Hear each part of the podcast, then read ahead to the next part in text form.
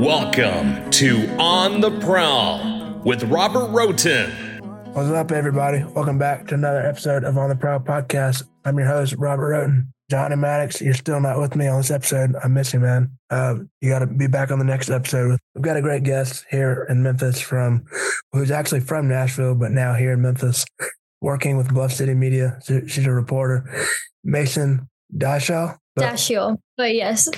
Welcome to the show, Mason. Glad to have you. Thank you. I'm honored to be here. Well, I was told that I need to have you on the show and get to know you. So we're making that happen now. I appreciate that. All right. So what you obviously being a, a fan of sports, what was your what is your favorite sport? Um, so my favorite sport is baseball. Um, because my dad took me to my first baseball game probably when I was like six or seven. He took me to a Cardinals game and Albert Pujols hit a home run like first up to bat. And ever since then I've just been a huge baseball fan. Yeah. Cardinals are my team as well. David Freese, awesome. old Matt Carpenter era. It was all Oh, and even Yadier Molina. So, yeah, yeah. Cardinals. Um, you're also a football fan, I would assume, and basketball as your second and third sport. Yes. So, who would you have to say? I mean, it could even there might not be one, but who would you have to say would be you look up to the most as your um, reporting path? So Alanna Rizzo is the reporter or was the reporter for the Dodgers and she is probably who I look up to the most. Um, I the Dodgers are my second favorite baseball team, honestly, um, because of her. But I followed her, I think on Twitter like a while ago, and she's a really famous, probably one of the most famous female sports reporters, and she's really good at what she does. So I look up to her a lot. So what got you into sports reporting? Like you wanting to have it as a career path as a sideline reporter or even a radio? You always?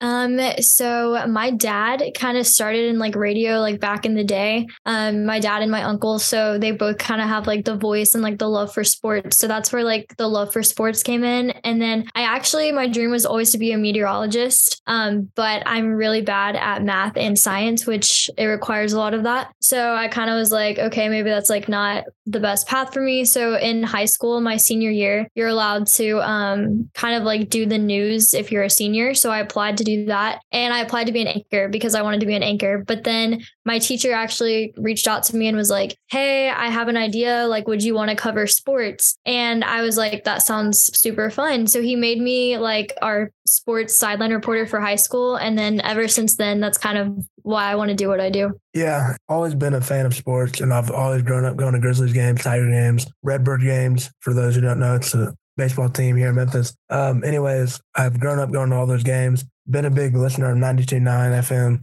ESPN. Um, listen, have had have had headphones on in class, listening to, Jason and John and Eric Hasseltine and the Chris Vernon show growing up. So I've always wanted to yeah. have like my own sports show. And so when COVID started, I was on another show previous previously, and they had gave gave me a microphone for my birthday. So that's what I wanted to go ahead and just start because during COVID, I had nothing else to do. We were all locked inside our homes. So yeah. I figured it'd be the best. So I asked a friend of mine who I went to high school with to join me on the podcast and my co host, and he said he'd be down. And so we miss you here on the prowl, Rami.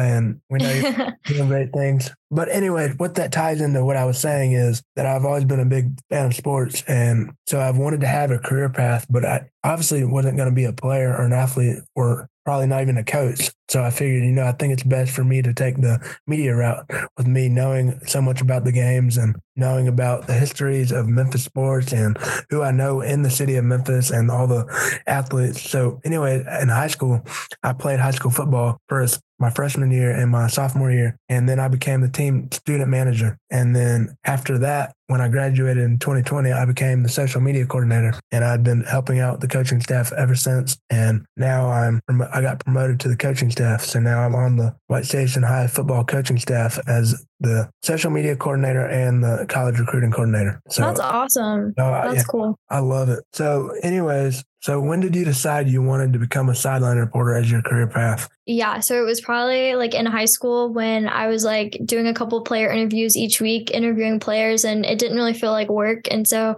I've always been told, you know, like pick a career path that feels like fun and doesn't feel like you're working. Um, you'll never work a day in your life if that's the case. So I was like, I kind of want to go to school for journalism. And I actually went to University of Missouri my first year because of their journalism program. Um, but that's kind of like when I decided, like probably like halfway through my senior year is when I really was like, okay, like this is like what I really want to do. And I, if I could continue to do this, it would be a really neat job. So I'm sure by now you've got your favorite moment of sideline reporting. What has been your favorite? My guess would be Tigers conference championship win over Houston. Definitely. Yeah, that that was awesome. That was so shocking. Um for And me to even to be there. I mean, I was just jealous of myself seeing you reporting on Instagram, and I was like, wow, there's no way. I would love. Yeah.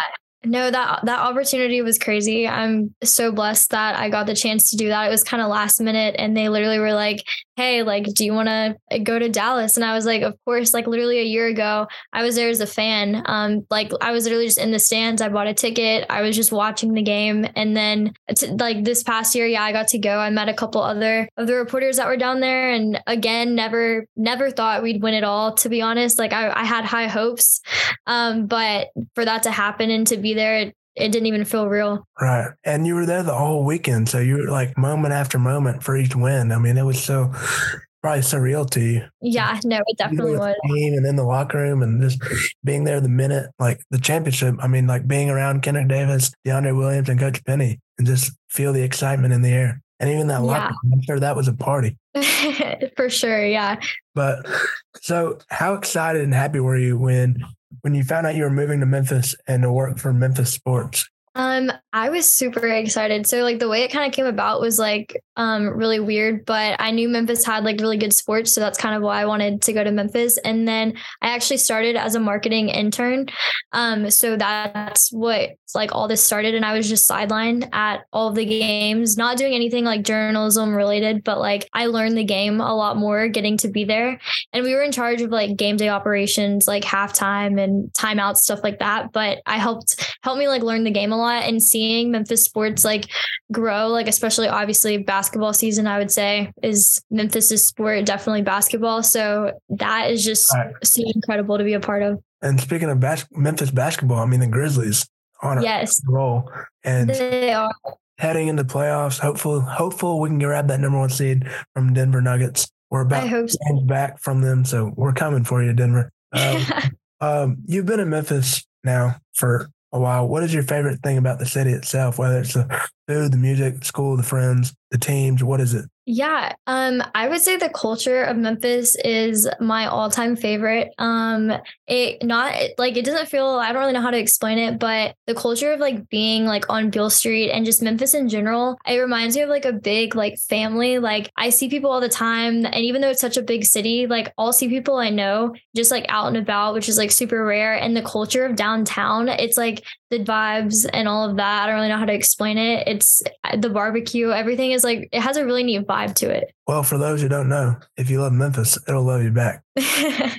Definitely does.